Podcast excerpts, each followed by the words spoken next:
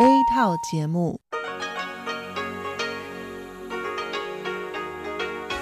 ที่นี่สถานีวิทยุเรดิโอไต้หวันอินเตอร์เนชันแนล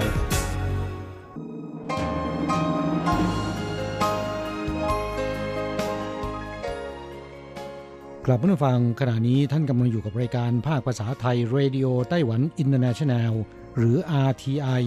ออกกระจายเสียงจากกรุงไทเปไต้หวันสาธารณรัฐจีน เป็นประจำทุกวันนะครับ นอกจากรับฟังทางเครื่องรับวิทยุได้แล้ว ยังสามารถรับฟังรายการผ่านระบบออนไลน์ได้ที่ thai.rti.org.tw หรือที่ RTI Fanpage นะครับ ขอเชิญติดตามรับฟังรายการของเราได้ ตั้งแต่บัดนี้เป็นต้นไป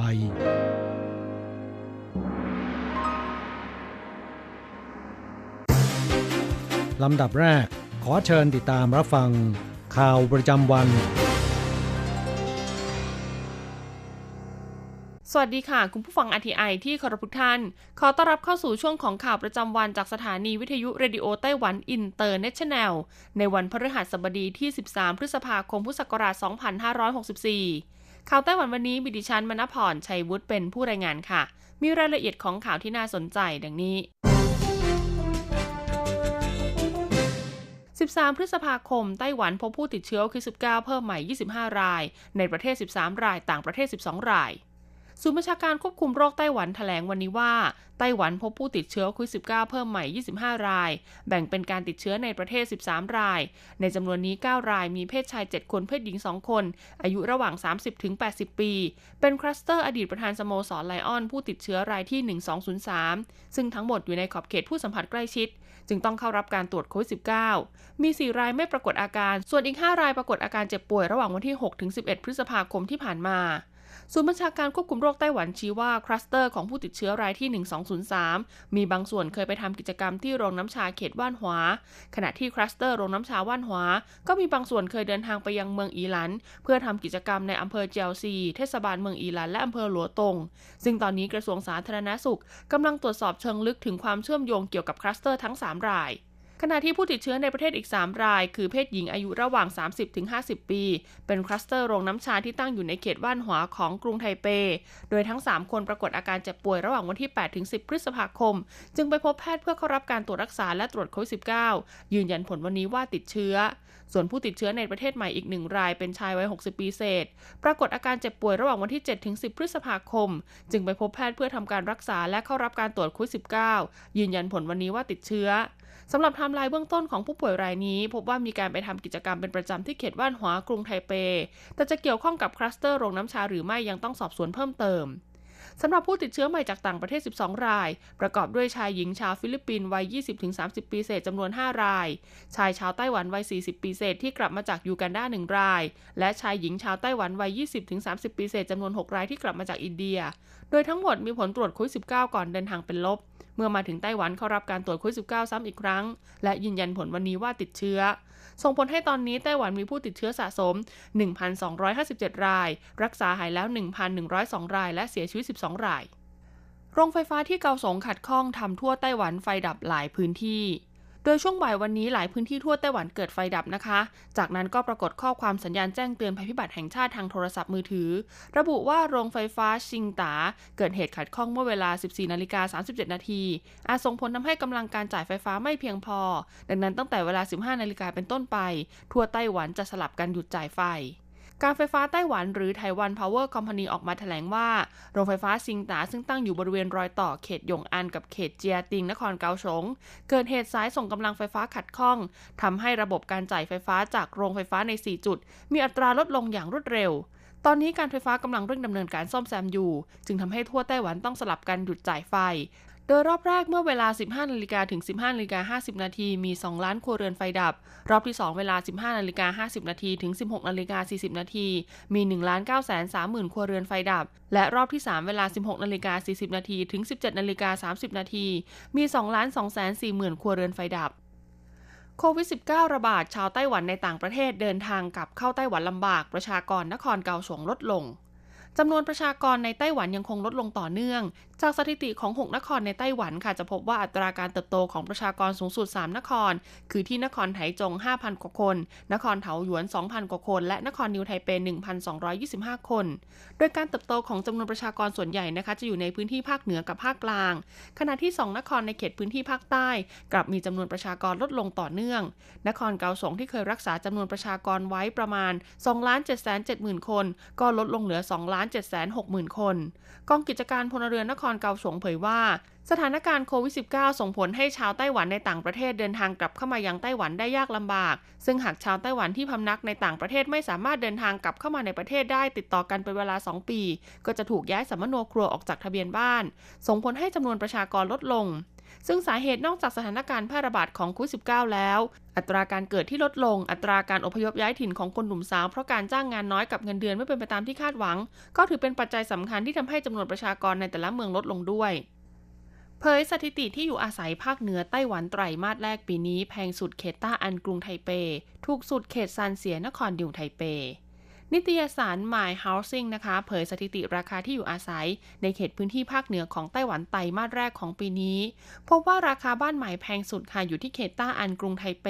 เฉลี่ยหลังละ 68ล้าน4 7 8 0 0 0เหรียญไต้หวัน เพิ่มขึ้นจากช่วงเวลาเดียวกันของปีก่อนหน้านี้ 37ล้าน7 1 0 0 0 0เหรียญไต้หวัน คิดเป็นอัตราการเพิ่มขึ้นกว่าร้อยละ80 ผู้เชี่ยวชาญชี้ว่าเดิมทีที่อยู่อาศัยในเขตต้าอันก็มีราคาที่สูงอยู่แล้ว ประกอบกับโครงการก่อสร้างที่อยู่อาศัยใหม่ขยายตัวเพิ่มขึ้น จึงส่งผลให้ราคารวมของบ้านใหม่แต่ละหลังปรับราคาสูงขึ้น ส่วนอันดับที่ 2-9 ประกอบด้วยกรุงไทเป เขตจงเจิ้นซงซานเหวินซาน เปยโถซินอี้นานกัง นครนิวไทเป เขตหยงเหอ กรุงไทเป เขตซื่อหลิน และจงซานตามลำดับ ขณะที่สถิติราคาที่อยู่อาศัยถูกสุดในเขตภาคเหนือ 10 อันดับของไตรมาสแรกปีนี้ ประกอบด้วยอันดับ 1 เขตซานเสียนครนิวไทเป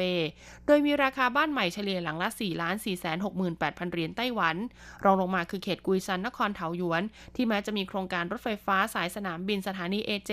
จนทำให้เกิดการกระจุกตัวของที่อยู่อาศัยใหม่ในบริเวณดังกล่าว แต่พื้นที่นอกเหนือจากบริเวณนั้นกลับมีราคาที่อยู่อาศัยไม่แพง จึงทำให้ค่าเฉลี่ยออกมาอยู่ในเกณฑ์ต่ำ ส่วนอันดับที่3-10 ประกอบด้วยเมืองอีหลันอำเภอโถเฉิง จวงเว่ย เมืองซินจูอำเภอซินผู่เมืองอีหลันอำเภออูเจีย ตงซัน นครเถาหยวนเขตกวนอิง เมืองอีหลัน เทศบาลเมืองอีหลัน และอำเภอซูอ้าวทั้งนี้ภาพรวมราคาที่อยู่อาศัยในไตรมาสแรกของปีนี้ กรุงไทเปยังถือว่าไม่สามารถบรรลุเป้าหมายราคาที่ตั้งไว้ได้ทำให้ที่อยู่อาศัยมีราคาเฉลี่ยประมาณ 30-60 ล้านเหรียญไต้หวัน วันโควิด -19 ระบาดหนักประชาชนไต้หวันแห่กักตุนสินค้ากระทรวงเศรษฐการเผยสินค้าในคลังมีเพียงพอ สืบเนื่องจากเมื่อวานนี้ไต้หวันพบผู้ติดเชื้อในประเทศเพิ่มรายวันทำสถิติสูงสุดถึง 16 ราย เฉินซือจงผู้บัญชาการศูนย์บัญชาการควบคุมโรคไต้หวันจึงออกมาเตือนว่า หากสถานการณ์แพร่ระบาดโควิด -19 ในประเทศรุนแรงขึ้นต่อเนื่อง อาจทำให้ต้องยกระดับมาตรการป้องกันเพิ่มเป็นระดับ 3 เร็วๆนี้ ซึ่งถ้อยแถลงดังกล่าวสร้างความวิตกกังวลให้กับประชาชนเป็นอย่างยิ่ง ส่งผลให้ช่วงเย็นวานนี้ไฮเปอร์มาร์เก็ตและซูเปอร์มาร์เก็ตหลายแห่งในเขตพื้นที่ภาคเหนือ มีประชาชนแห่ไปซื้อสินค้ากักตุนจนเกลี้ยงชั้น บนแพลตฟอร์มจำหน่ายสินค้าออนไลน์ก็มีประชาชนแห่สั่งจองสินค้า อาทิบะหมี่กึ่งสำเร็จรูปกระดาษทิชชู่หน้ากากอนามัย และอุปกรณ์ฆ่าเชื้อทำความสะอาดเป็นต้น จนทำให้ยอดขายเพิ่มขึ้นจากช่วงเวลาปกติถึง 30% กระทรวงเศรษฐการไต้หวันเผยว่าได้ทำการประสานไปยังผู้จำหน่ายสินค้าทั้งบนแพลตฟอร์มออนไลน์และห้างร้านต่างๆ เพื่อทำความเข้าใจกับสถานการณ์ที่เกิดขึ้น โดยเฉพาะการที่ประชาชนแห่ซื้อของใช้ในชีวิตประจำวันไปกักตุน พร้อมย้ำว่าปริมาณสินค้าในคลังและกำลังการผลิตสินค้าในไต้หวัน เพียงพอต่อการบริโภคของประชาชนในประเทศอย่างแน่นอน ดังนั้นประชาชนไม่ต้องกังวล ว่าจะเกิดปัญหาการขาดแคลนสินค้าสถานการณ์โควิด -19 ในไต้หวันรุนแรงขึ้น ทบวงอนุรักษ์สิ่งแวดล้อมยอมให้ใช้ภาชนะแบบครั้งเดียวทิ้งภายในร้านอาหารได้ ไต้หวันพยายามลดการใช้พลาสติกนะคะ ทบวงอนุรักษ์สิ่งแวดล้อมสภาบริหารไต้หวัน จึงกำหนดมาตรการจำกัดการใช้พลาสติกแบบไม่รีไซเคิลและวิธีใช้งานเมื่อมีความจำเป็น โดยออกประกาศสำหรับผู้ประกอบการห้างสรรพสินค้า ศูนย์การค้าและห้างค้าส่งค้าปลีก ที่มีการจำหน่ายอาหารเครื่องดื่มภายในสถานที่ ห้ามใช้ภาชนะพลาสติกแบบใช้ครั้งเดียวทิ้งในการรับประทานอาหารเป็นอันขาด แต่เนื่องจากช่วงนี้สถานการณ์แพร่ระบาดโควิด -19 ในประเทศรุนแรง ทบวงอนุรักษ์สิ่งแวดล้อมจึงอนุญาตให้ผู้ประกอบการร้านอาหาร สามารถยื่นขอต่อหน่วยงานท้องถิ่นที่เกี่ยวข้อง เพื่ออนุมัติการใช้ภาชนะและอุปกรณ์การรับประทานอาหาร ประเภทพลาสติกแบบใช้ครั้งเดียวแล้วทิ้งได้เป็นการชั่วคราว โดยการยื่นขอต่อครั้งมีผลบังคับใช้เป็นเวลา 90 วัน หากครบกำหนดแล้วยังมีความจำเป็น ก็สามารถยื่นขอซ้ำได้ทบวงอนุรักษ์สิ่งแวดล้อมไต้หวันย้ำว่าหากผู้ประกอบการร้านอาหารใด เลือกใช้ภาชนะที่สามารถนำกลับมาใช้ซ้ำได้ ก็ต้องปฏิบัติตามมาตรการป้องกันโรคของกระทรวงสาธารณาสุข ด้วยวิธีการล้างจานที่ถูกสุขลักษณะ และรักษาความสะอาดของสิ่งแวดล้อม เพื่อเป็นการรับรองความปลอดภัยให้กับผู้บริโภคที่รับประทานอาหารนอกบ้าน จบการรายงานข่าวไต้หวัน สวัสดีค่ะ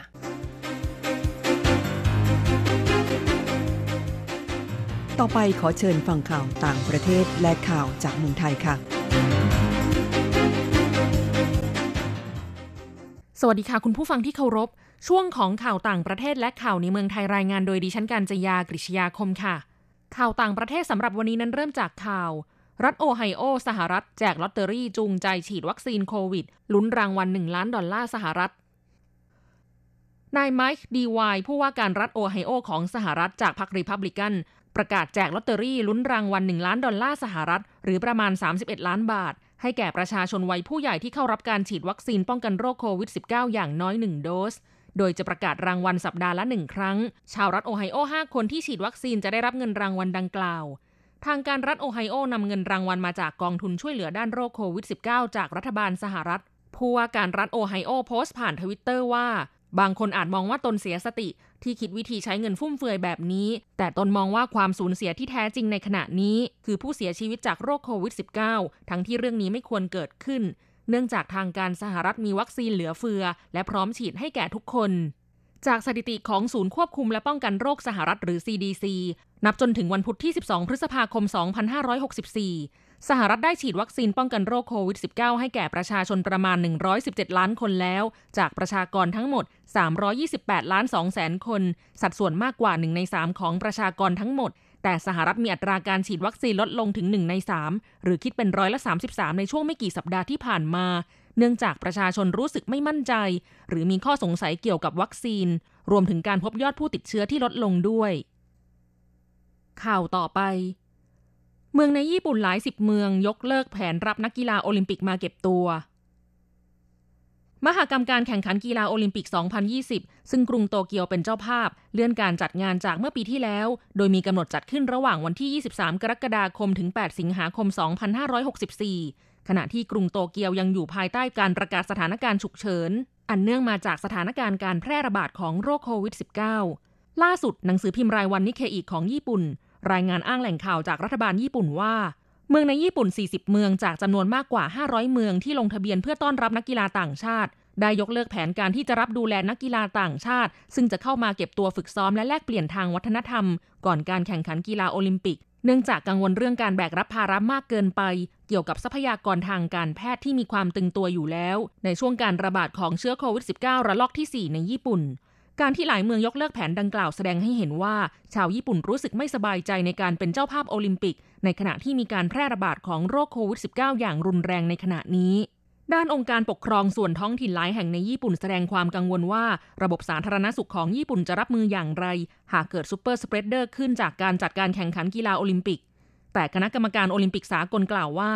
คณะกรรมการโอลิมปิกสากลให้การสนับสนุนมาตรการของญี่ปุ่น ในการรับมือกับโควิด -19 และเชื่อมั่นว่าโตเกียวโอลิมปิกจะเป็นเหตุการณ์ที่เป็นประวัติศาสตร์ ต่อไปขอเชิญคุณผู้ฟังรับฟังข่าวในเมืองไทยค่ะ ไทยพบผู้ติดเชื้อรายวันสูงสุดเป็นประวัติการณ์4,887 ราย กว่าครึ่งมาจากคลัสเตอร์เรือนจำ นายแพทย์ทวีสินวิษณุโยธิน โฆษกศูนย์บริหารสถานการณ์โควิด -19 หรือสอบคแถลงสถิติจำนวนผู้ติดเชื้อโควิด -19 รายใหม่ ณ วันที่ 13 พฤษภาคม 2564 จำนวน 4,887 ราย สูงที่สุดในประวัติการ มาจากเรือนจำราชทัน2,835 ราย เสียชีวิตเพิ่ม 32 ราย ยอดผู้เสียชีวิตสะสม 424 ราย หรือ 0.65เปอร์เซ็นต์อยู่ระหว่างรักษาตัว 32,661 ราย มีผู้ป่วยอาการหนัก 1,209 ราย ใช้เครื่องช่วยหายใจ 406 ราย ยอดรวมฉีดวัคซีนเข็มที่ 1จำนวน 1,395,130 ราย เข็มที่ 2 สะสม 645,223 ราย พบผู้ป่วยที่เดินทางมาจากต่างประเทศ 16 ราย มาจากช่องทางธรรมชาติ 7 รายเส้นกัมพูชาจากสระแก้ว 2 ราย เมียนมาจากแม่สอด 1 ราย ลาวฝั่งเชียงราย 2 ราย ต่อไปเป็นอัตราแลกเปลี่ยนประจำวันพฤหัสบดีที่ 13 พฤษภาคม พุทธศักราช 2564 อ้างอิงจากธนาคารกรุงเทพสาขาไทเป โอนเงิน 10,000 บาทใช้เงินเหรียญไต้หวัน 9,160 เหรียญ แลกซื้อเงินสด 10,000 บาทใช้เงินเหรียญไต้หวัน 9,500 เหรียญ 1 ดอลลาร์สหรัฐใช้เงินเหรียญไต้หวัน 28.19 เหรียญแลกซื้อค่ะ คุณผู้ฟังคะนั่นเป็นช่วงของข่าวต่างประเทศและข่าวในเมืองไทย รายงานโดยดิฉันการจยากริชยาคมค่ะ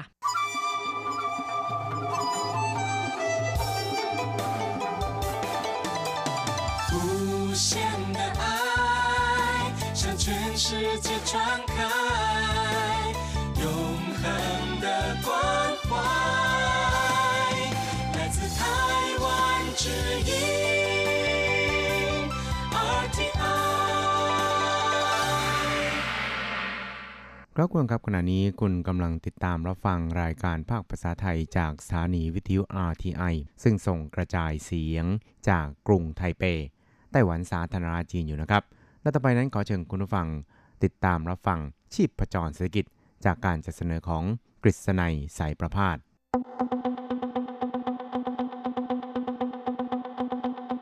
เศรษฐกิจก้าวไกลประชาสุขสันต์จับชีพประจรเศรษฐกิจสู่บันไดแห่งความผาสุก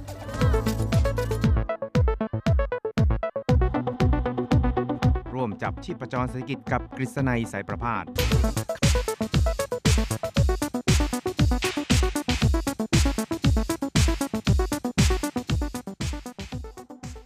สวัสดีครับคุณผู้ฟังที่รักและเคารพทุกท่านครับ ผมกฤษณัยสารพาดก็กลับมาพบกับคุณผู้ฟังอีกครั้งหนึ่งครับ ในช่วงเวลาของชีพประจรเศรษฐกิจนะครับ ซึ่งก็ จะนำคุณผู้ฟังไปติดตามเกี่ยวกับความเคลื่อนไหวทางด้านเศรษฐกิจในแง่มุมต่างๆ ของไต้หวันในช่วงสัปดาห์ที่ผ่านมานะครับ ซึ่งก็จะพบกันเป็นประจำทุกสัปดาห์ ในค่ำวันพฤหัสแล้วก็เช้าวันศุกร์3ครั้งด้วยกันนะครับ นอกจากนี้ก็ยังสามารถติดตามรับฟังได้แบบ on demand นะครับ ซึ่งก็หมายความว่าอยากฟังเมื่อไหร่ก็ฟังเมื่อนั้นนะครับ ทางระบบอินเทอร์เน็ตนะครับ นั่นก็คือเข้าไปที่เว็บไซต์ของไทย จุด RTI จุด org จุด tw นะครับ ก็เข้าไปฟังกันได้ตามสะดวกนะครับ แล้วก็ต่อไปนั้นรายการของเราเนี่ยก็จะมีการอัปเดตตรงกับเวลาในการออกอากาศเลยทีเดียวนะครับ ก็หวังเป็นอย่างยิ่งครับว่าคุณฟังที่รับฟังรายการของเรานะครับ จะช่วยกันรายงานผลการรับฟังเข้ามานะครับ ทั้งในระบบคลื่นสั้นแล้วก็ในระบบออนดีมานของเราครับ ครับสำหรับช่วงแรกของชีพจรเศรษฐกิจในวันนี้เราไปติดตามเกี่ยวกับสภาวะทุนสำรองระหว่างประเทศของไต้หวันสาธารณจีนนะครับ ซึ่งก็ปรากฏว่าทุบสถิติรายเดือนเป็นเดือนที่ 2 แล้วนะครับ ซึ่งก็เรียกได้ว่าอาจจะเป็นผลสืบเนื่องมาจากการที่ไต้หวันนั้นมีการส่งออกแบบชนิดที่เรียกว่า ทะลุเพดานก็ว่าได้เลยทีเดียวนะครับ ครับซึ่งทางธนาคารกลางของไต้หวันสาธารณจีนได้ระบุเมื่อสัปดาห์ที่ผ่านมานะครับบอกว่าเงินสำรองต่างประเทศของไต้หวันนั้น ในช่วงเดือนเมษายนนั้นอยู่ที่ 541,110 ล้านเหรียญสหรัฐนะครับถ้าว่าจะคิดเป็นเงินบาทเนี่ยก็คงจะต้องเอา 31 บาทเนี่ยคูณเข้าไปนะครับก็อาจจะเป็นนับ 10 ล้านล้านบาทเลยทีเดียวนะครับครับซึ่งก็เป็นการเพิ่มขึ้นอย่างต่อเนื่องเป็นเดือนที่ 2 แล้ว โดยเพิ่มขึ้นถึง 2,066 ล้านเหรียญสหรัฐนะครับ คุณชัยจุงหมินนะครับผู้อำนวยการสำนักปริวัติเงินตราของธนาคารกลางไต้หวันสาธารณจีนนั้นก็บอกว่า ทุนสำรองต่างประเทศเดือนเมษายนนั้นเพิ่มขึ้นนั้นก็มีสาเหตุมาจาก 2 ปัจจัยด้วยกันนะครับปัจจัยแรกนั้นก็คือเป็นผลตอบแทนจากการลงทุนที่เพิ่มขึ้น แล้วก็เงินเหรียญสหรัฐที่อ่อนค่าลงนะครับ เพราะว่าในช่วงที่ผ่านมานั้นค่าเงินในไต้หวันเนี่ยนะครับ แข็งแบบชนิดที่เรียกว่ารั้งไม่อยู่เหมือนกันนะครับ จนกระทั่งในช่วงปลายสัปดาห์ที่ผ่านมานั้น อยู่ในระดับประมาณ 27เกือบ 28 เหรียญไต้หวันต่อ 1 เหรียญสหรัฐนะครับ จากเดิมที่อยู่ใกล้เคียงกับอัตราแลกเปลี่ยนระหว่างค่างเงินบาทกับเงินเหรียญสหรัฐนะครับ ก็คือประมาณ 30 นะครับ ซึ่งก็เรียกได้ว่ามีการแข่งค่าขึ้นเป็นอย่างมากเลยทีเดียวครับ ครับธนาคารกลางไต้หวันนั้นก็ยังระบุอีกครับบอกว่า ทุนสำรองระหว่างประเทศของไต้หวันณนะ ปลายเดือนเมษายนนั้น อยู่ในรูปของการลงทุนในหุ้นทุนแล้วก็หุ้นกู้ครับรวมทั้งการฝากเงินในรูปเงินเหรียญไต้หวัน ที่มีมูลค่ารวมถึง 727,200 ล้านเหรียญสหรัฐ คิดเป็นสัดส่วนถึง 134%เลยทีเดียวครับ ของทุนสำรองระหว่างประเทศ และเพิ่มขึ้น 10%เมื่อเทียบกับปลายเดือนมีนาคม ทั้งนี้นี่นะครับก็มีผู้คนวิตกกังวลนะครับว่า อาจจะเป็นตัวบ่งชี้ถึงความเสี่ยงที่เพิ่มขึ้น ต่อกรณีดังกล่าวนี่นะครับ คุณชัยจุงหมินเนี่ยก็บอกว่าเงินทุนจากต่างประเทศนั้นมีราคาเพิ่มขึ้น ก็เป็นสาเหตุจากปัจจัยราคา หากตลาดหุ้นปรับตัวลง เงินทุนก็จะไหลออกอย่างรวดเร็ว และหากเงินเหรียญไต้หวันอ่อนค่าลงอีกครับมูลค่าเงินทุนต่างประเทศก็จะหดตัวตามไปด้วย ซึ่งอันนี้เนี่ยก็ถือว่าเป็นกฎเกณฑ์ที่ เป็นไปอย่างเป็นธรรมชาตินะครับ เพราะฉะนั้นก็คงจะไม่ต้องมีการวิตกกังวลอะไรกันมากมายนักนะครับ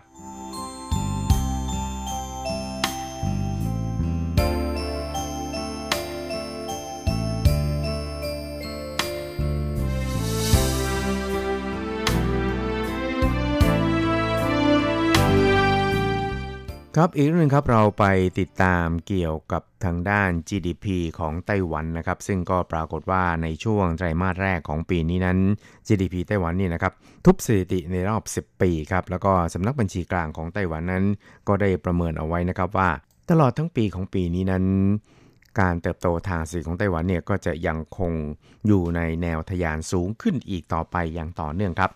โดยสำนักบัญชีกลางสภาบริหารไต้หวันสาธารณจีนนะครับได้ประมาณการ GDP ไตรมาสแรกของปีนี้ อยู่ที่ 8.16%ก็สูงมากทีเดียวครับ ทบสถิติรายไตรมาสตั้งแต่ไตรมาส 4 ของปี 2010 นะครับ สูงสุดในรอบ 10 ปีสำนักบัญชีกลางไต้หวันนั้นก็บอกครับบอกว่าเศรษฐกิจโลกนะครับก็กำลังฟื้นตัวขึ้นอย่างต่อเนื่องครับทำให้การส่งออกและการลงทุนนั้นมีการขยายตัวต่อไปนะครับ เศรษฐกิจไต้หวันในตอนนี้อยู่ในสภาพฟื้นตัวอย่างต่อเนื่อง จากไตรมาส 3 ของปีที่แล้ว แล้วก็อยู่ในแนวทะยานสูงขึ้นอย่างต่อเนื่องทีเดียวครับ ซึ่งหลังจากที่ไตรมาสแรกนั้นพุ่งสูงขึ้นแล้วเนี่ยคาดว่าเศรษฐกิจไต้หวันปีนี้จะอยู่ที่ร้อยละ 5.1 นะครับโดยสำนักบัญชีกลางสภาบริหารของไต้หวันสาธารณจีนก็ได้ประกาศตัวเลข คาดการ GDP รายไตรมาสของปีนี้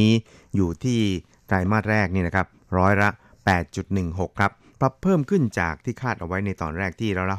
6.2 ถึง 1.96%นะครับ สูงที่สุดในรอบ 10 ปีเลยทีเดียวครับ ครับ โดยสำนักบัญชีกลางไต้หวันนั้นก็บอกว่า เหตุสำคัญที่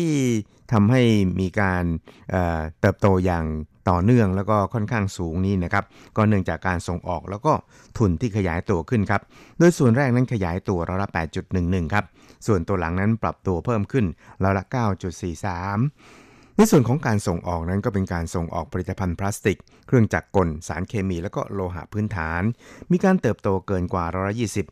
แม้ตัวเลขฐานของปีที่แล้วจะค่อนข้างต่ำนะครับ แต่ว่าการเติบโตเช่นนี้นั้น สูงกว่าไตรมาสแรกของปี 2019 ซึ่งก็ชี้ชัดนะครับว่า เศรษฐกิจโลกนั้นก็กำลังเพิ่มอุณหภูมิสูงขึ้นครับ ก็ทำให้ราคาวัตถุดิบในตลาดโลกนั้น มีการขยับตัวสูงขึ้นตามไปด้วย รวมทั้งดันให้การพัฒนาของภาคการผลิตที่เกี่ยวข้องด้วยนี่นะครับ มีการเติบโตต่อไปอย่างต่อเนื่องครับ และสาเหตุสำคัญนั้นก็คือ การควบคุมโควิด -19 ของไต้หวันที่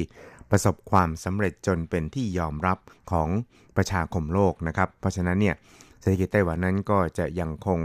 อยู่ใน แนวที่ทยานสูงขึ้นอย่างต่อเนื่องนะครับ เพราะฉะนั้นเนี่ยก็คิดว่าในส่วนนี้เนี่ย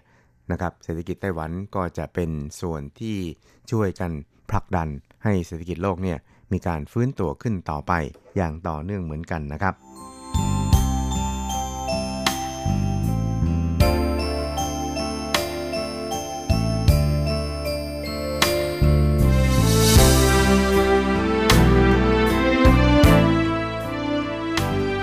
ครับอีกเรื่องครับเราไปดูเกี่ยวกับไต้หวันนั้นก็เริ่มปวดเสียนเวียนกล้าวกับการที่มีผู้ประกอบการของจีนเป็นจำนวนมากนะครับ โดยเฉพาะอย่างยิ่งผู้ประกอบการอุตสาหกรรมอิเล็กทรอนิกส์นะครับเข้ามาพยายามดึงบุคลากรที่มีความรู้ความสามารถของไต้หวันเนี่ยไปทำงานที่เมืองจีนนะครับ โดยให้ค่าตอบแทนที่สูงลิบลิ่วนะครับ สูงกว่าในไต้หวันอีก หลายเท่าทีเดียวนะครับ อาจจะ2อสเท่านะครับ บางที่เนี่ยก็อาจจะให้ถึง 4-5 เท่าเลยทีเดียวนะครับ เพราะว่าบุคลากรของไต้หวันนั้น เป็นบุคลากรที่มีคุณภาพ แล้วก็มีความรู้ความสามารถชนิดที่เรียกว่า หาที่เปรียบมิได้นะครับ เพราะฉะนั้นเนี่ยทางกระทรวงแรงงานของไต้หวันนั้นก็ได้มีหนังสือถึงบรรดาธนาคารทรัพยากรมนุษย์ทุกแห่งในไต้หวันนะครับ ซึ่งที่เรียกกันว่าธนาคารทรัพยากรมนุษย์นั้นก็เป็นประเภทที่เรียกกันว่าเป็นเว็บไซต์ในการจัดหางานนะครับ แล้วก็ตั้งชื่อว่าเป็นธนาคารทรัพยากรมนุษย์นะครับ โดยหนังสือชี้แจงหรือว่าหนังสือถึงบรรดา เว็บไซต์ต่างๆ เหล่านี้ของกระทรวงแรงงานนี่นะครับ ก็ได้ขอให้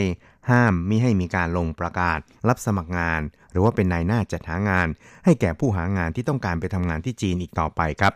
ซึ่งหลายเว็บไซต์ต่างก็ได้ให้ความร่วมมือเป็นอย่างดีนะครับ ถอดโฆษณาเหล่านี้ออกไปจนเกือบเกลี้ยงเว็บไซต์ของตัวเองครับ โดยป้องกันการซื้อตัว จนทำให้เกิดภาวะสมองไหลขึ้นในไต้หวันอีกกระรอกหนึ่งนะครับนี่ก็ดีนะครับกระทรวงแรงงานไต้หวันบอกว่า นอกจากห้ามธนาคารทรัพยากรมนุษย์ประกาศรับสมัครงานให้แก่บริษัทในเมืองจีนแล้วเนี่ยครับบริษัทไต้หวันที่มีการลงทุนในเมืองจีน แต่ว่าไม่ได้ผ่านการอนุมัติจากคณะกรรมการพิจารณาการลงทุนของไต้หวันนะครับ ก็อยู่ในข้อห้ามดังกล่าวด้วยนะครับ นั่นก็คือห้ามการลงประกาศรับสมัคร ตำแหน่งงานในเมืองจีนทางเว็บไซต์ของตัวเองด้วยเช่นเดียวกันนะครับ เนื่องจากยังมีช่องโหว่ในแง่ของกฎหมาย เพราะฉะนั้นเนี่ยหากมีผู้ร้องเรียนแล้วก็มีหลักฐานแน่ชัด ทางกระทรวงแรงงานนะครับ ก็จะมีการพิจารณาลงโทษ ปรับเป็นรายกรณีไปครับ ครับในช่วงหลายปีที่ผ่านมานะครับ จีนนั้นก็มีการซื้อตัวบุคลากรด้านอิเล็กทรอนิกส์ในไต้หวันเป็นจำนวนมากครับ โดยการให้ค่าตอบแทนที่สูงลิบลิ่วครับก็ทำให้เกิด ภาวะสมองไหลในไต้หวันค่อนข้างรุนแรงพอสมควรทีเดียวครับครับกระทรวงแรงงานไต้หวันนั้นก็พยายามแก้ไขปัญหาดังกล่าวนะครับ ซึ่งในช่วงสัปดาห์ที่ผ่านมานั้นก็ได้มีหนังสือถึงธนาคารทรัพยากรมนุษย์ ที่มีเว็บไซต์จัดหางานในไต้หวันทุกแห่ง ห้ามการโฆษณา รับสมัครงานหรือเป็นนายหน้าจัดหางาน ให้แก่ตำแหน่งงานในเมืองจีนนะครับ แต่หากเป็นบริษัทไต้หวันที่ได้รับอนุมัติให้ลงทุนในจีนนี่นะครับ และต้องการบุคลากรไต้หวัน เพื่อประกอบธุรกิจในจีนแล้ว ก็สามารถที่จะประกาศรับสมัครงานตำแหน่งงานในจีนได้เหมือนเดิมนะครับ ซึ่งอันนี้เนี่ยก็หมายความว่าจะต้องเป็นบริษัทของไต้หวันที่ไปลงทุนในเมืองจีน แล้วก็ได้รับการอนุมัติอย่างเป็นทางการจากคณะกรรมการพิจารณาการลงทุนของไต้หวันนะครับ ไม่ใช่เป็นการลงทุนแบบที่ ไปลงทุนเฉยๆ โดยที่ไม่ได้ขออนุญาตจากไต้หวันนะครับ ทั้งนี้นะครับนายเฉินซื่อชังนะครับผู้อำนวยการกองบริการจัดหางาน กรมพัฒนาฝีมือกำลังแรงงาน กระทรวงแรงงานของไต้หวัน ซึ่งดูแลเกี่ยวกับเรื่องนี้นะครับก็บอกครับบอกว่าในอดีตนั้นเคยมีกฎหมายที่เกี่ยวข้อง แต่เนื่องจากไม่มีใครมีข้อโต้แย้งหรือข้อสงสัยใดๆ แล้วก็ไม่มีข้อขัดแย้งเกิดขึ้นนะครับ แล้วก็ไม่เคยมีใครหยิบยกตัวอย่างใด ๆ ขึ้นมาพิจารณาเลย จึงไม่มีการลงโทษปรับ ไม่มีหนังสือชี้แจง ตอนนี้สภาพการต่างๆ นั้นมันก็เปลี่ยนแปลงไปแล้วครับ การซื้อตัวของธุรกิจจีนนั้นนับวันดุเดือดรุนแรงยิ่งขึ้น ซึ่งส่งผลให้สภาพสมองไหลของไต้หวันนั้น ก็เป็นไปอย่างรุนแรง วิธีการก็สลับซับซ้อนมากขึ้นนะครับ ส่วนบทลงโทษนั้น นายเฉินนั้นก็ได้ระบุครับบอกว่า ตอนนี้นั้นก็กำลังร่างบทลงโทษอยู่นะครับ ซึ่งก็ต้องคำนึงถึงในปัจจัยหลายๆ ส่วนด้วยนะครับ รวมถึงเป็นการทำผิดครั้งแรกหรือว่าเป็นการทำผิดซ้ำสองหรือว่าซ้ำไปหลายๆ ครั้งนะครับรวมไปถึงตำแหน่งงานที่เกี่ยวข้องกับอุตสาหกรรมอิเล็กทรอนิกส์ การออกแบบ IC หรือว่าแผ่นชิป ซึ่งถือเป็นอุตสาหกรรมที่ต้องใช้เทคโนโลยีระดับสูงหรือไม่ แล้วก็ถือว่าเป็นหัวใจของอุตสาหกรรมที่สำคัญของไต้หวันด้วยนะครับ ซึ่งหากเกี่ยวข้องก็อาจจะมีการเพิ่มโทษให้หนักขึ้น โดยตามกฎหมายที่มีอยู่ในตอนนี้นะครับ การโฆษณารับสมัครงาน นั้นมีโทษปรับ 1-5แสนเหรียญไต้หวัน ส่วนบทลงโทษเป็นนายหน้าจัดหางานนั้นมีโทษปรับ 50,000 ถึง 5 ล้านเหรียญไต้หวันนะครับ ซึ่งก็อาจจะมีการเพิ่มโทษในส่วนของที่เป็นอุตสาหกรรมสำคัญ หรือว่าเป็นหัวใจของการพัฒนาอุตสาหกรรมในไต้หวันด้วยนะครับ ก็จะมีการพิจารณากันเป็นรายกรณีกรณีไปนะครับ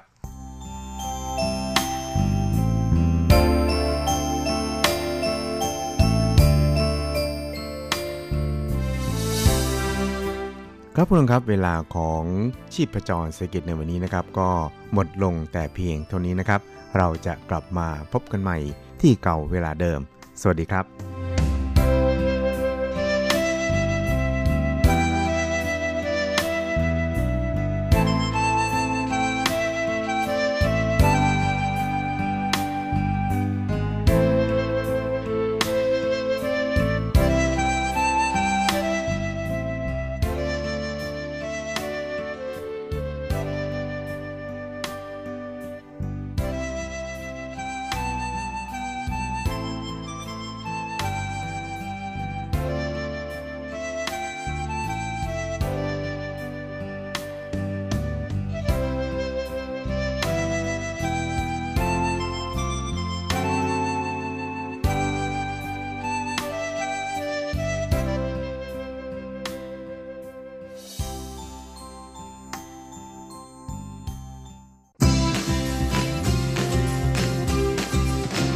ข่าวเด็ดกีฬามัน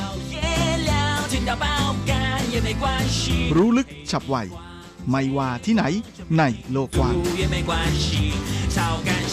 กับทีระยางและเจาะลึกกีฬาโลก สวัสดีครับคุณฟังทุกท่านผมทีระยางพร้อมด้วยเจาะลึกกีฬาโลกประจำสัปดาห์นี้ก็กลับมาพบกับคุณฟังอีกแล้ว เช่นเคยเป็นประจำพร้อมข่าวกีฬาเด็ด ๆ มันๆ จากทั่วโลก และสำหรับช่วงแรกของรายการวันนี้เราก็มาติดตามข่าวคราวในแวดวงกีฬาเทนนิสกันก่อนเลยครับกับการแข่งขันเทนนิส WTA ทัวร์รายการมูตัวมาดริดโอเพน2021ชิงรางวัลรวมประมาณ 2.5 ล้านยูโร หรือเกือบเกือบ 100 ล้านบาท ที่แข่งขันกันที่กรุงมาดริดของประเทศสเปน โดยเชี่ยสวยหญิงคู่มือหนึ่งของโลกคนปัจจุบันชาวไต้หวัน ก็ลงแข่งเปิดตัวกับ partner คนใหม่ที่ มาจับมือลงแข่งในประเภทคู่ด้วยกัน นั่นก็คือสาวอลิเซ่เมอร์เทนส์ซึ่งทั้งคู่นั้นก็เป็นคู่มืออันดับหนึ่งของรายการด้วยนะโดยได้ bye ในรอบแรก แล้วก็ได้ pass มาลงเล่นในรอบ 16 คู่สุดท้ายเลย โดยทั้งคู่ลงสนามพบกับคู่ดูโอจากลัตเวียและรัสเซียนั่นก็คือยาเลนาออสตาเพนโกที่จับคู่กับอนาสตาเชีย พาฟลิวเชนโควาโดยคู่ดูโอไต้หวันเบลเยียมนั้นโดนคู่แข่งเบรกเกมเสิร์ฟ ตั้งแต่เกมแรกเลย จนเป็นฝ่ายตามห่างก่อนที่จะมีโอกาสได้มาเบรกคู่แข่งกลับคืนมา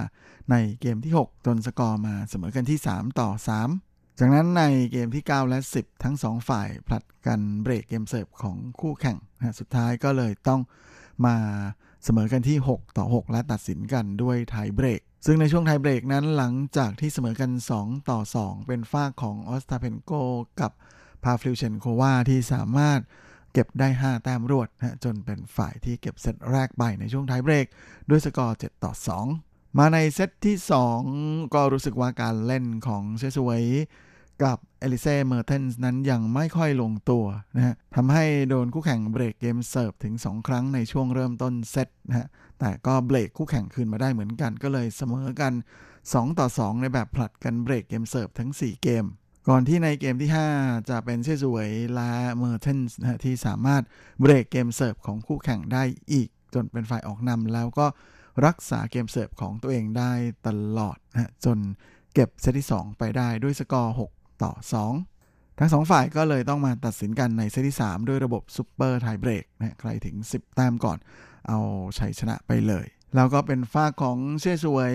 ละเอลิเซ่เมอร์เทนส์ที่เป็นฝ่าย ทำคะแนนนำถึง 9 ต่อ5นะฮะได้ 4 แมตช์พอยต์เลยนะแต่ว่าเป็นฝั่งของออสตาเปนโกและพาฟลิวเชนโควาที่ไม่ยอมแพ้นะฮะยื้อจนไล่ตามมาเสมอกันที่ 9 ต่อ 9 และก็เข้าป้ายไปที่ 11 ต่อ9นะก็เป็นอันว่าเซี่ยซูเหวยและเอลิเซ่เมอร์เทนส์ต้องตกรอบ 16 คู่สุดท้าย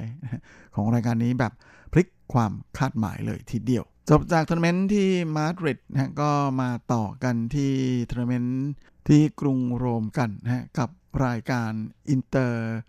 นาซิองนาลี BNL d'Italia นะที่แข่งขันกันที่กรุงโรมของประเทศอิตาลีชิงรางวัลรวม 2.39 ล้านยูโร ซึ่งสองสาวตระกูลจันก็ไปร่วมลงแข่งเหมือนกันนะครับ จันหย่งหรานและ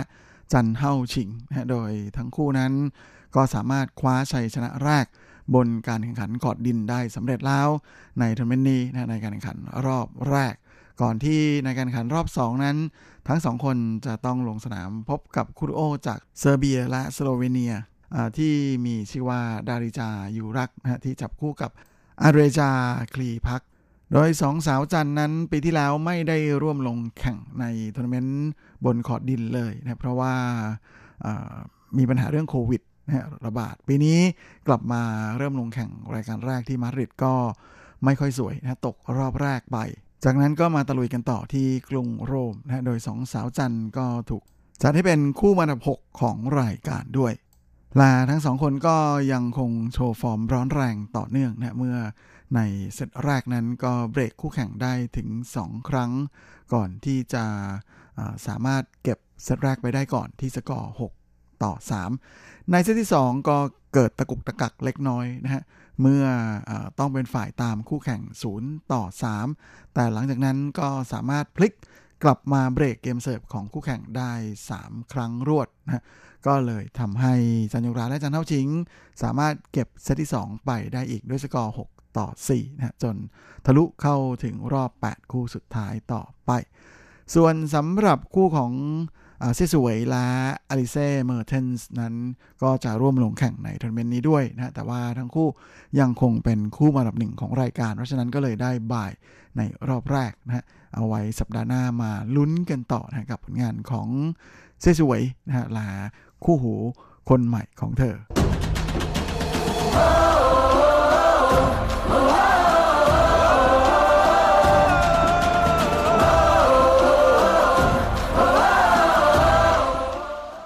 ข่าวในวันนี้ก็มากันที่ข่าวคราวในแวดวงกีฬากอล์ฟกัน กับการแข่งขันกอล์ฟหญิง LPGA ทัวร์รายการ Honda LPGA Thailand Open ชิงเงินรางวัลรวม 1.6 ล้านเหรียญสหรัฐ หรือประมาณ 51 ล้านบาท ที่แข่งขันกันที่สนามกอล์ฟสยามคันที่ขับพัทยาโอคอส แบบพา 72 ระยะ 6,576 ล้า ซึ่งเป็นงานขันที่จัดขึ้นแบบปิดสนามไม่ให้มีผู้ชมไปเข้าชม โดยในการแข่งขันรอบสุดท้ายนั้นก็มีดราม่าเกิดขึ้นเล็กๆ เพราะว่าเป็นการขับเคี่ยวนะระหว่างโปรเมเอรียาจุฑานุกาลนะที่สู้กับโปรจีนอาฒยาฐิติกุล โดยในรอบสุดท้ายนี้เอรียาจุฑานุกาลนั้นทำผลงานได้สุดยอดมากๆนะเธอทำไปถึง 9 เบอร์ดี้9อันเดอร์พาร์63 สโตรกนะโดยเฉพาะในหลุมสุดท้าย ที่สามารถหวดช็อต2 จากกลางแฟร์เวย์ขึ้นมาออนในระยะ 13 ฟุต ก่อนจะทำสองพัตต์เป็นเบอร์ดี้ ซึ่งก็ส่งให้เธอขึ้นไปอยู่บนแท่นผู้นำนะฮะร่วมกับโปรจีน อาฒยาฐิติกุลนะฮะสาวราชบุรีที่เล่นในก๊วนหลังนะฮะโดยสกอร์รวม 22 อันเดอร์พาร์ อย่างไรก็ดี โปรจีนดันไปพลาดเสียโบกี้ที่หลุม 17 จากการพัตต์ระยะ 7 ฟุตนะฮะทำให้ในหลุมสุดท้ายคือหลุม 18 นั้นจะต้องทำเบอร์ดี้เป็นอย่างน้อย เพื่อที่จะลุ้นไปเล่นเพลย์ออฟ แต่ว่าหลังจากที่โปรจีนได้ทีออฟนะฮะตีช็อตแรกออกไปแล้วเนี่ยปรากฏว่ามีประจุไฟฟ้าลงมานะฮะทำให้ต้องพักการแข่งขันกว่า 1 ชั่วโมงเลยทีเดียวนะก็เป็นอะไรที่ปวดใจปวดใจมันช่างปวดใจจริงๆนะก่อนจะกลับมาลงแข่งต่อกันใหม่ได้นะฮะแต่ว่าช็อตที่ 2 จากแฟร์เวย์นั้นอาฒยาตีไปตกอยู่ที่กรอบ กรีนด้านขวานะฮะก็ทำให้ต้องชิปเข้ามาแล้วก็เหลือระยะไม่ถึง 10 ฟุต อย่างไรก็ดีสาวเจ้านะฮะวัย 18 ก็ไม่สามารถพัตต์เบอร์ดี้จากระยะ 6 ฟุตนะฮะเพื่อจะไปลุ้นเพลย์ออฟกับโปรเมได้สำเร็จ ก็เลยทำให้โปรเมนะฮะเอริยาจุธานุการ กลายเป็นนักกอล์ฟหญิงไทยคนแรกที่สามารถคว้าแชมป์รายการนี้ได้นะฮะหลังจาก จัดการแข่งขันมาแล้วเป็นปีที่ 14นะฮะทำให้โปรเมนั้น คว้าแชมป์ไปพร้อมกับรับเงินรางวัลไป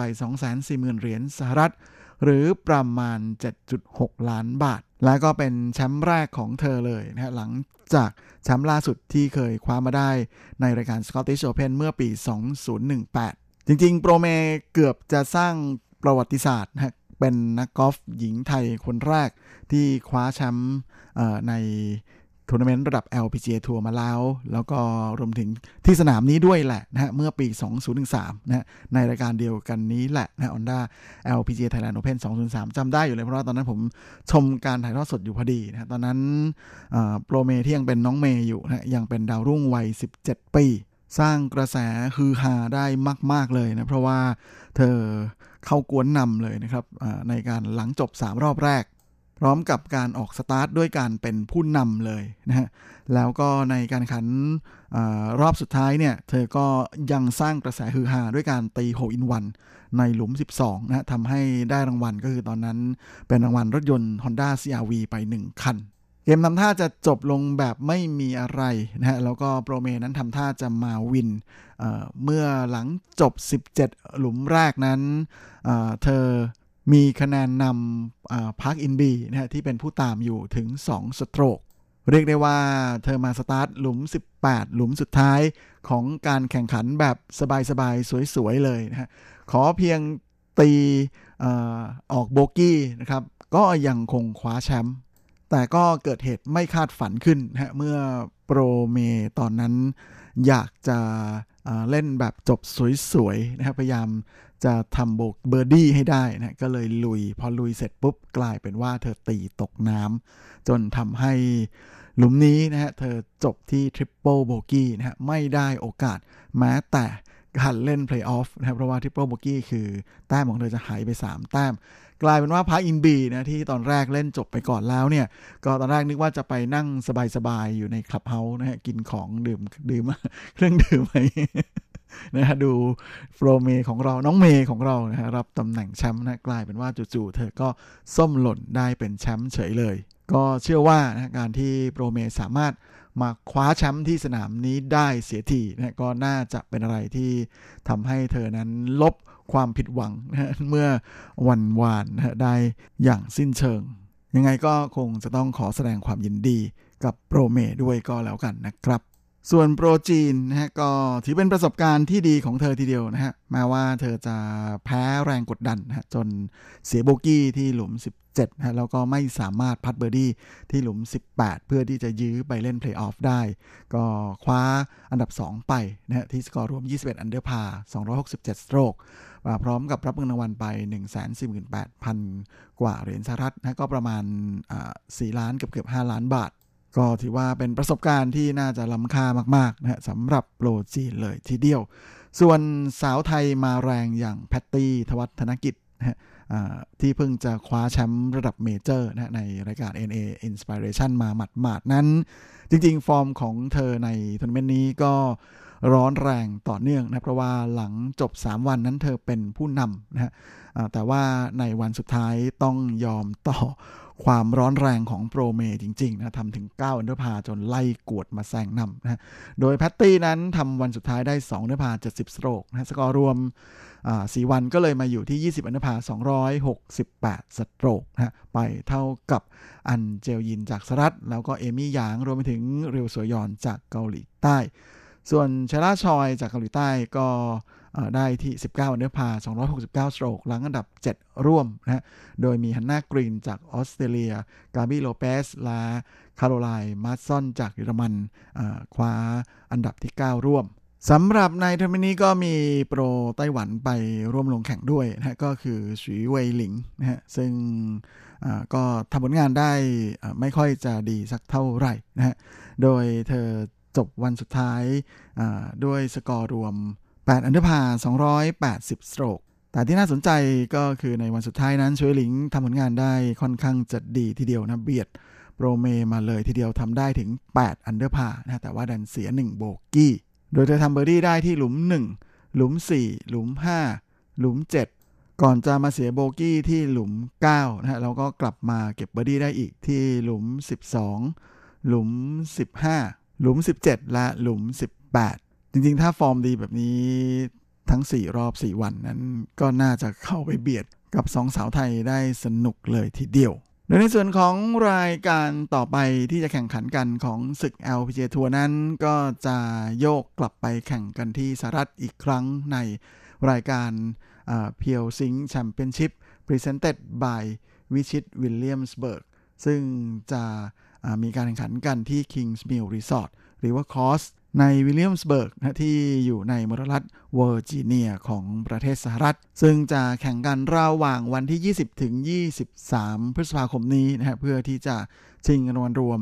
1.3 ล้านเหรียญสหรัฐ หรือประมาณ 41 ล้านกว่าบาท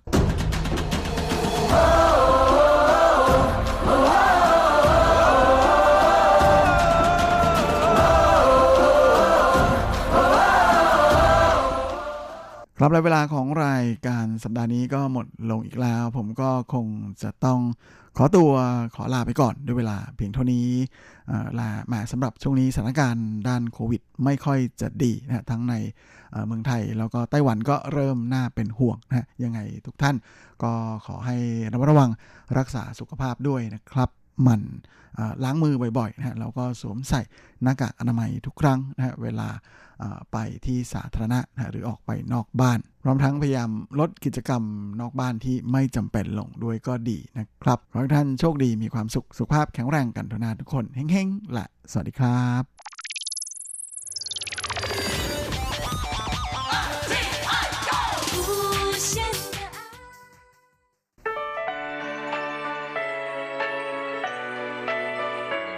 ช่วงเวลาแห่งความอร่อยกับรายการเลาะรั้วครัวไต้หวันมาแล้วครับ เราจะพาคุณเข้าครัวเปิดตำรา หาสูตรเด็ดเคล็ดลับความอร่อย แวะชิม แชะ แชร์อาหารหลากรสหลายสไตล์ในไต้หวัน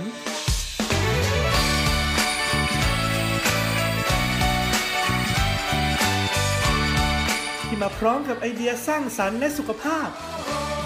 เสิร์ฟความอร่อยโดยดีเจยุ้ยมณพร ชัยวุฒิ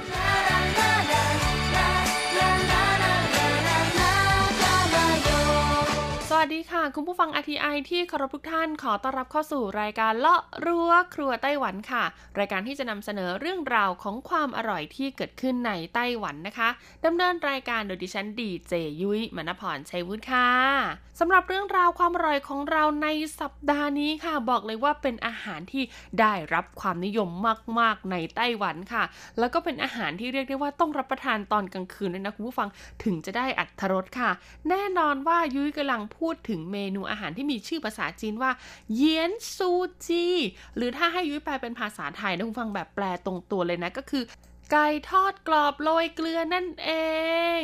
ซึ่งต้องบอกเลยล่ะค่ะว่าจริง ๆ แล้วนอกเหนือจากจีผายนะคะ คนไต้หวันเองจำนวนไม่น้อยก็ชอบรับประทานเหยียนซูจีเนี่ยแหละค่ะคุณผู้ฟัง ซึ่งบางเจ้านะก็เรียกว่าเถียนซูจีนะคะ แต่ไม่ใช่นะจริง ๆ ก็คือเหยียนซูจีเหยียนที่แปลว่าเกลือนะคะ ซึ่งคำว่าเกลือของไต้หวันในที่นี้เนี่ยก็จะมีเกลือพริกไทยรวมปนอยู่ด้วยกันด้วยนะคะ ซึ่งเป็นผงพิเศษของเขานะที่เขาจะชอบเอานำมาโรยของกินทุกอย่างเลยนะคะ ความแตกต่างก็คือจีผายจะเป็นแผ่นใหญ่ๆค่ะ เป็นไก่ทอดจัมโบ้ไซส์ยักษ์เลยนะคะ เป็นเนื้ออกนะคะ ทั้งชิ้นเลยก็ว่าได้นะแต่ถ้าเป็นเหยียนซูจีค่ะ เขาก็จะนำเนื้อส่วนอกนี่แหละค่ะ มาตัดเป็นชิ้นพอดีคำนะคะ แล้วก็นำไปหมัก จากนั้นก็นำไปชุบแป้งแล้วก็นำไปทอดค่ะ โอ้โหแค่พูดเนี่ยก็น้ำลายสอแล้วนะคุณผู้ฟังนะ ความแตกต่างของเขาก็คือว่าใครที่ชอบทานไก่ที่มีรสชาติเข้มข้นอ่ามากกว่านะคะ ก็จะต้องนิยมทานเหยียนซูจีค่ะ เพราะว่ารสชาติเขาเนี่ยจะกลมกล่อมมากกว่าเพราะว่าไก่เนี่ยผ่านการหมัก แล้วก็ด้วยความที่เป็นไก่ชิ้นเล็กไงเวลาโรยเจ้าผงพริกไทยลงไปเนี่ยมันก็จะซึมสู่เนื้อได้ง่าย ยิ่งไปกว่านั้นค่ะเหยียนซูจีนะ เวลาเขาเสิร์ฟนะ ถ้าคุณเป็นคนกินกระเทียมได้กินต้นหอมได้ แล้วก็กินใบโหระพาได้ค่ะ เขาก็จะนำหอมกระเทียมใบโหระพาเนี่ยไปทอด ในน้ำมันเสร็จแล้วก็เอามาใส่ลงไปนะคะ โรยลงบนไก่ทอดให้คุณอีกทีนึง แล้วก็เสิร์ฟเป็นเมนูอาหารเลิศรสที่เรียกได้ว่าทั้งหอมแล้วก็อร่อยเลยทีเดียวค่ะ ซึ่งเหยียนซูจีส่วนใหญ่แล้วนะก็จะเปิดขายในช่วงเวลากลางคืน แต่ปัจจุบันนะคะก็มีบางแบรนด์นะคะที่เป็นแฟรนไชส์ก็เริ่มขายกันตั้งแต่เช้าเลยละค่ะ ดังนั้นมาไต้หวันอยากกินเหยียนซูจีไม่ต้องรอกลางคืนแล้วนะคะ กลางวันก็สามารถหาได้ด้วยละค่ะ ซึ่งในวันนี้ค่ะยุ้ยก็มี 10 ผลสำรวจนะคะ ร้านขายเหยียนซูจี หรือว่าไก่ทอดกรอบโรยเกลือนะคะ ของไต้หวันนะคะ ที่ต้องบอกเลยว่ามีสาขาอยู่ทั่วไต้หวัน ซึ่งได้รับความนิยมนะคะ จากคนไต้หวันจำนวน 10 ร้านมาบอกเล่าให้ฟังกันเลยค่ะ ทั้ง 10 ร้านจะมีเจ้าไหนบ้างและแต่ละเจ้าความเด็ดดวงของไก่ทอดกรอบโรยเกลือจะเป็นอย่างไรไปฟังกันเลยค่ะ ช่วง เปิดตำรา ความอร่อย เรามาเริ่มกันที่อันดับ 10 เลยดีกว่าค่ะ กับร้านที่มีชื่อว่าเฉียวเว่ยเยียนซูจีนะคะ หรือว่าเฉียวเว่ยเยียนซูจีต้าหวังนั่นเองค่ะ ร้านนี้เป็นร้านขึ้นชื่อของนครไถหนันเลยนะคะ หากใครไปไถหนันแล้วคิดถึงนะคะเยียนซูจีแล้วก็ต้องไปรับประทานร้านนี้เลยละค่ะ เขาบอกว่านอกเหนือจากไก่ทอดที่โด่งดังแล้วเขายังมีเมนูที่เป็นในส่วนของหมีเฉวยค่ะหมีเฉวยคืออะไรก็คือข้าวนะคะ หมักเลือดหมูที่เป็นสีดำๆนั่นเองนะเขาจะหั่นให้เป็นชิ้นพอดีคำค่ะ แล้วก็เอาไปชุบไข่ แล้วก็เอาลงไปทอดคุณผู้ฟังทำให้มันมีความกรอบนอกแล้วก็นุ่มในค่ะ นอกจากนี้นะคะเขาก็ยังมีในส่วนของผักดองเพื่อรับประทานคู่กับหมีเฉวยอีกด้วยนะ ดังนั้นเรียกได้ว่าใครที่ชื่นชอบการรับประทานหมีเฉวยไก่ทอดแล้วก็มีผักดองนะคะ เป็นเครื่องเคียงด้วยก็ต้องเป็นร้านนี้เลยล่ะค่ะเฉาเว่ยเหยียนซูจี ต่อมาอันดับที่ 9 ค่ะ คือร้านที่มีชื่อว่าเสียนซูจีค่ะ เสียนก็คือซิวเสียนแต่เสียนนะคะ เหมือนแบบว่ากินไก่ทอดแล้วก็พักผ่อนไปด้วยว่าอย่างนั้นเถอะนะคุณผู้ฟัง ต้องบอกเลยว่าร้านนี้เพิ่งโด่งดังมาได้ไม่นานนะคะ น่าจะประมาณ 5 ปีที่ผ่านมาเท่านั้นเองนะคะ แต่ก็ได้รับความนิยมจากชาวเน็ตมากๆเลยละค่ะ ร้านนี้มีสาขาหลักนะคะ ตั้งอยู่ที่ในส่วนของกรุงไทเปค่ะ บริเวณถนนหนันชังลู่นั่นเองนะ ต้องบอกเลยว่านอกเหนือจากไก่ทอดนะคะ ที่หมักได้ที่แล้วก็มีไก่หลากหลายส่วนให้เราได้เลือกรับประทานแล้วค่ะ เมนูเด็ดของทางร้านนี้ที่น่าสนใจมากๆ ก็คือกรณีที่มีสเต็กเนื้อวัว หรือว่าหนิวผายทอดค่ะ นอกจากนี้ก็ยังมีทะเลทอดนะคะไม่ว่าจะเป็นในส่วนของปลาหมึก หรือว่าจะเป็นปูนะคะ ซึ่งปูของเขาเนี่ยไม่ใช่ปูตัวเล็กๆนะคุณผู้ฟังเป็นปูตัวใหญ่ ๆ แล้วก็เอามาทอดแบบโอ้โห ต้องบอกเลยว่าจริงจังมากๆเลยทีเดียวละค่ะ นอกจากนี้ทางร้านค่ะยังมีบริการนะคะสำหรับคนที่เป็นผู้พิการด้วยนะคุณผู้ฟังแหมคนที่เขาพิการเขาก็อยากกินของอร่อยๆใช่ไหมทางร้านเนี่ยก็จะมีการแนะนำเป็นแบบเหมือนทอดรวมมิตรค่ะ ดังนั้นในหนึ่งถุงนะคะ คุณก็จะได้รับประทานเมนูขึ้นชื่อของทางร้านทุกอย่างในราคาที่เบาสบายกระเป๋าด้วยล่ะค่ะ ต่อมาอันดับที่ 8 ค่ะ คือร้านที่มีชื่อว่าส้วนฟันเทียนเยียนซูจีค่ะ ร้านนี้ก็เป็นอีกหนึ่งแฟรนไชส์ที่ตัวยุ้ยเองก็เคยรับประทานมาแล้วนะคะคำว่าส้วนตอนนี้ก็มาจากส้วนโถค่ะ คุณผู้ฟังที่แปลว่ากระเทียมนั่นเอง ดังนั้นแน่นอนค่ะว่าไฮไลท์หลักของร้านนี้ก็คือการที่คุณจะได้รับประทานของทอด แล้วก็มีกระเทียมนะคะ เป็นเครื่องเคียงที่บอกเลยว่าเยอะมากๆนะใครที่ชื่นชอบกลิ่นหอมของกระเทียมทอดหรือกระเทียมเจียวเนี่ยต้องเลือกร้านนี้เลยนะคะร้านนี้นอกเหนือจากเมนูไก่ทอดแสนอร่อยแล้วค่ะเขาบอกว่าในช่วงไม่กี่ปีที่ผ่านมานะคะเขายังทอดพวกลูกชิ้น หรือว่าเป็นพวกของลวกๆในหม้อสุกี้จำหน่ายอีกด้วยนะ ซึ่งก็ได้รับความนิยมจากผู้บริโภคอย่างมากเลยละค่ะ และหากใครนะคะอยากรับประทานไก่ทอดแบบว่าไม่มีกระดูกนะคะ แล้วก็มีแต่เนื้อนะคะ ส่วนบริเวณสันในซึ่งก็คือจีหลิวอูกู่เหยียนซูจีนะคะ ทางร้านเนี่ยมีจำหน่ายให้ด้วยนะคุณผู้ฟัง โดยทางร้านค่ะมีจำหน่ายแบบว่าทอดปุ๊บทานปั๊บกับสามารถซื้อเป็นแบบแช่แข็งแล้วเอาไปทอดรับประทานที่บ้านได้ด้วยนะคะ และที่สำคัญทางร้านเนี่ยก็จะให้ผงพิเศษอ่าซึ่งก็คือผงกระเทียมพริกไทยสูตรของทางร้านที่บอกเลยว่าอร่อยมากๆ ต่อมาอันดับที่ 7 ค่ะ คือร้านที่มีชื่อว่าจ้าชี่เขินจื้อเหรินจ้าอู้นะคะ ต้องบอกเลยว่าร้านนี้ค่ะเหมือนเป็นร้านที่ยกระดับเมนูไก่ทอดกรอบพริกไทยเนี่ยนะคุณผู้ฟังเข้าไปสู่ระดับพัตตาคารได้ค่ะ เพราะว่าร้านนี้นะส่วนใหญ่ก็จะมีแบบว่าแลนด์มาร์กนะคะอยู่ในห้างสรรพสินค้าขนาดใหญ่ ๆ ค่ะ โดยเขามีการอัปเดตนะคือนอกเหนือจากไก่ทอดกรอบโรยเกลือเลยใช่ไหมเขาก็ยังมีเมนูทอดอื่น ๆนะคะ ในสไตล์ที่แบบว่ามีความเป็นแบบฟิวชั่นอ่าแล้วก็มีการนำเอาพวกซอสต่างๆ อย่างเช่นซอสมะเขือเทศ หรือว่าจะเป็นซอสซีซาร์สลัด หรือว่าซอสสูตรพิเศษเฉพาะของทางร้านเนี่ยมาทำเป็นน้ำจิ้มค่ะ เพื่อรับประทานคู่กับเมนูของทอดในสไตล์ไต้หวันอีกด้วยค่ะ ซึ่งต้องบอกเลยนะคะว่านอกเหนือจากไก่ทอดที่รับความนิยมมาก ๆแล้วนะ ก็ยังมีในส่วนของมันฝรั่งทอด เผือกทอด แล้วก็เฟรนช์ฟรายทอด แล้วก็มีมันหวานทอด ที่ได้รับความนิยมมาก ๆ ด้วยเช่นเดียวกันค่ะ แล้วก็สามารถรับประทานคู่กับเบียร์ได้ด้วยอ่าอารมณ์เหมือนไก่ทอดเกาหลีไหมจากไก่ทอดทั่วไปนะคะ ก็กลายเป็นร้านแล้วก็เป็นแบบว่าแฟรนไชส์ขยายไปทั่วโลกได้เลยทีเดียวละค่ะ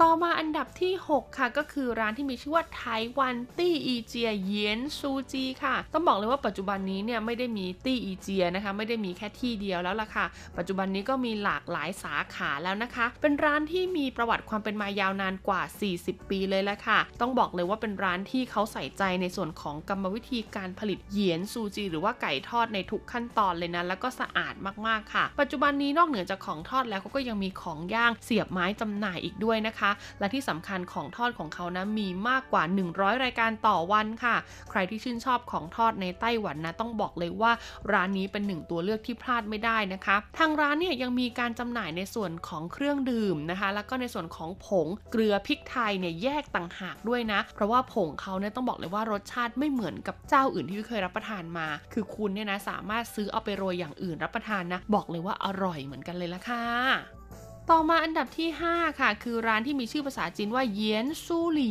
ค่ะ ร้านนี้ค่ะชาวเน็ตนะคะ ยกให้เป็นร้านไก่ทอดกรอบโรยเกลืออินดี้หรือไก่ทอดกรอบโรยเกลือสไตล์ฮิปสเตอร์นะคะ เพราะอะไรนะคะ เพราะว่าเจ้าของร้านค่ะมีการออกแบบแพ็กเกจที่แตกต่างไปจากไก่ทอดปกติ ก็คือจะบรรจุอยู่ในกล่องนะคะ ที่มีโลโก้ของร้านเนี่ยสกรีนอยู่ซึ่งปกติแล้วเยียนซูจีอยู่ในถุงใช่ไหมถุงกระดาษ แต่นี้เขาใช้กล่องกระดาษนะคะ และยิ่งไปกว่านั้นค่ะ คุณสั่งไก่ทอดปุ๊บนะในหนึ่งถ้วยที่เขาเสิร์ฟให้คุณเนี่ยก็จะมีในส่วนของเครื่องเคียงอ่านะคะไม่ว่าจะเป็นในส่วนของแอปเปิลนะคะแอปเปิลหั่นสับปะรดซอย แล้วก็ยังมีส่วนของถั่วลิสงอีกด้วยที่สำคัญไปกว่านั้นค่ะ ยังมีผงโรยเกลือสูตรพิเศษนะคะ ที่รสชาติไม่เหมือนใครค่ะคุณผู้ฟังสำหรับเมนูนะคะ นอกเหนือจากไก่ทอดแล้วค่ะ ก็ยังมีแอปเปิลชุบแป้งทอด แล้วก็ยังมีในส่วนของลูกเผือกทอด ก็คือเป็นเผือกปั้นก้อนกลมๆ ที่เป็นสูตรของทางร้านเองเอาไปทอดเขาก็บอกว่าอร่อยมากๆนะคะ รับประทานคู่กับไก่ททอดเนี่ยก็เป็นอะไรที่ลงตัวมากจริง ๆ เลยละค่ะ สาขาแรกของร้านนี้นะคะ อยู่บนถนนจินซันหนานลู่ค่ะ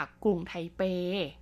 ต่อมาอันดับที่ 4 ค่ะ คือร้านไก่ทอดที่มีชื่อว่าจ้าจีต้าซื้อค่ะ ต้องบอกเลยว่าร้านนี้ค่ะ เป็นร้านขายไก่ทอดโรยเกลือพริกไทยนะคะ ที่ได้รับตาฮาลานนะคะ เจ้าแรกของไต้หวันเลยแล้วค่ะ แล้วก็ทำให้ปัจจุบันนี้นะคะ มีสาขาอยู่ทั่วตลาดกลางคืนนะคะ ของไต้หวันเลยทีเดียวนะคุณผู้ฟัง แล้วก็ต้องบอกเลยละค่ะว่าไก่ของเขานะคะ ผ่านการหมักเป็นอย่างดีค่ะ คัดสรรเฉพาะเนื้อไก่ไร้กระดูกนะคะ มาหมักนะแล้วก็ทอดแบบกรอบนอกนุ่มในค่ะ กัดลงไปนี่นะต้องบอกเลยว่ามีความจุยซี่จุยซี่นะคะของน้ำหมักไก่เนี่ยออกมาด้วยนะ แล้วเวลาเสิร์ฟนะคะเขาก็จะรับประทานคู่กับในส่วนของต้นหอมกระเทียม แล้วก็หอมหัวใหญ่ค่ะ แล้วก็มีในส่วนของพริกด้วยนะ ลักษณะการเสิร์ฟของเขานะคะ จะเป็นกล่องคุณผู้ฟังนะ ดังนั้นเนี่ยก่อนเสิร์ฟเนี่ยเขาบอกให้เขย่าเขย่าเขย่าอ่าไก่เนี่ยก็จะคลุกเข้ากับเครื่องเคียงต่างๆ ได้เป็นอย่างดีค่ะ พอรับประทานไปแล้วบอกเลยว่าฟินมากๆ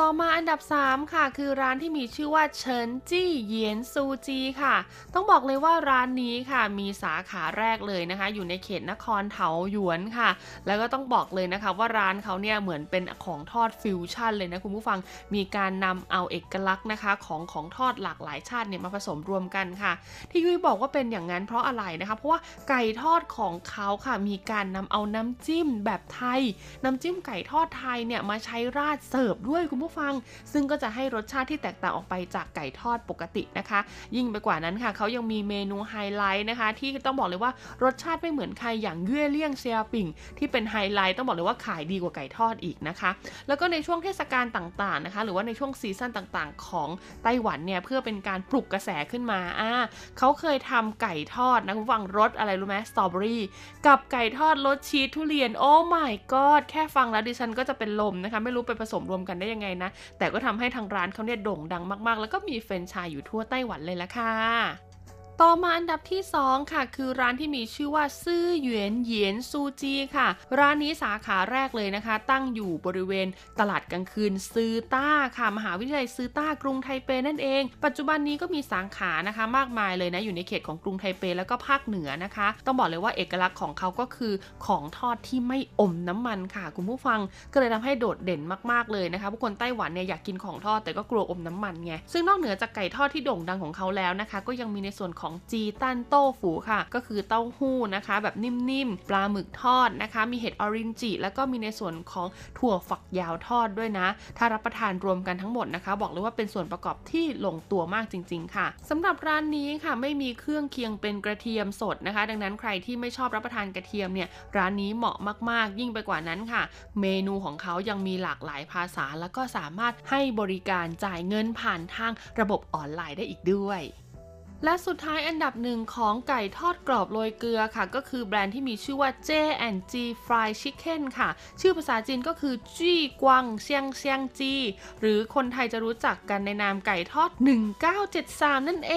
ง หากใครจำได้นะคะ ไก่ทอดนี้ก็มีสาขาอยู่ทั่วไต้หวันเลยทีเดียวละค่ะ แล้วก็อยู่ในย่านการค้าสำคัญสำคัญด้วยนะคะฮาไลท์เด็ดของเขาก็คือเป็นไก่ทอดที่ผ่านการหมักมาเป็นอย่างดีแล้วก็หมักไปจนถึงแป้งนะคะ ที่ผสมลงไปในไก่ด้วยนะซึ่งก็ทำให้รสชาติเนี่ยกลมกล่อมมากๆค่ะ คุณผู้ฟัง นอกจากนี้ก็ยังมีเมนูเด็ด แล้วก็มีเครื่องดื่มอีกมากมายให้เราได้เลือกรับประทานอีกด้วยนะคะ ราคาจำหน่ายนะคะ เริ่มต้นก็อยู่ที่ประมาณ 80 เหรียญไต้หวันนะคะ ไปจนถึงประมาณหลักร้อยต้นๆ เท่านั้นเองนะ บอกเลยว่าร้านนี้ของเขาเด็ดจริง ๆ พนักงานให้บริการดีที่สำคัญมีเมนูรูปภาพให้เราได้เลือกอีกด้วยละค่ะ เป็นยังไงกันบ้างคะคุณผู้ฟังสำหรับทั้ง 10 ร้านไก่ทอดกรอบโรยเกลือนะคะ ก็หวังว่าคุณผู้ฟังจะชื่นชอบกันนะ เอาเป็นว่าใครที่อยู่ในไต้หวัน หรือได้มีโอกาสมาเที่ยวไต้หวันก็ลองตามรอยนะคะ ร้านไก่ทอดเหล่านี้ไปชิมเมนูไก่ทอดอร่อยๆได้แล้วค่ะสำหรับวันนี้หมดเวลาแล้วพบกันใหม่สัปดาห์หน้า สวัสดีค่ะ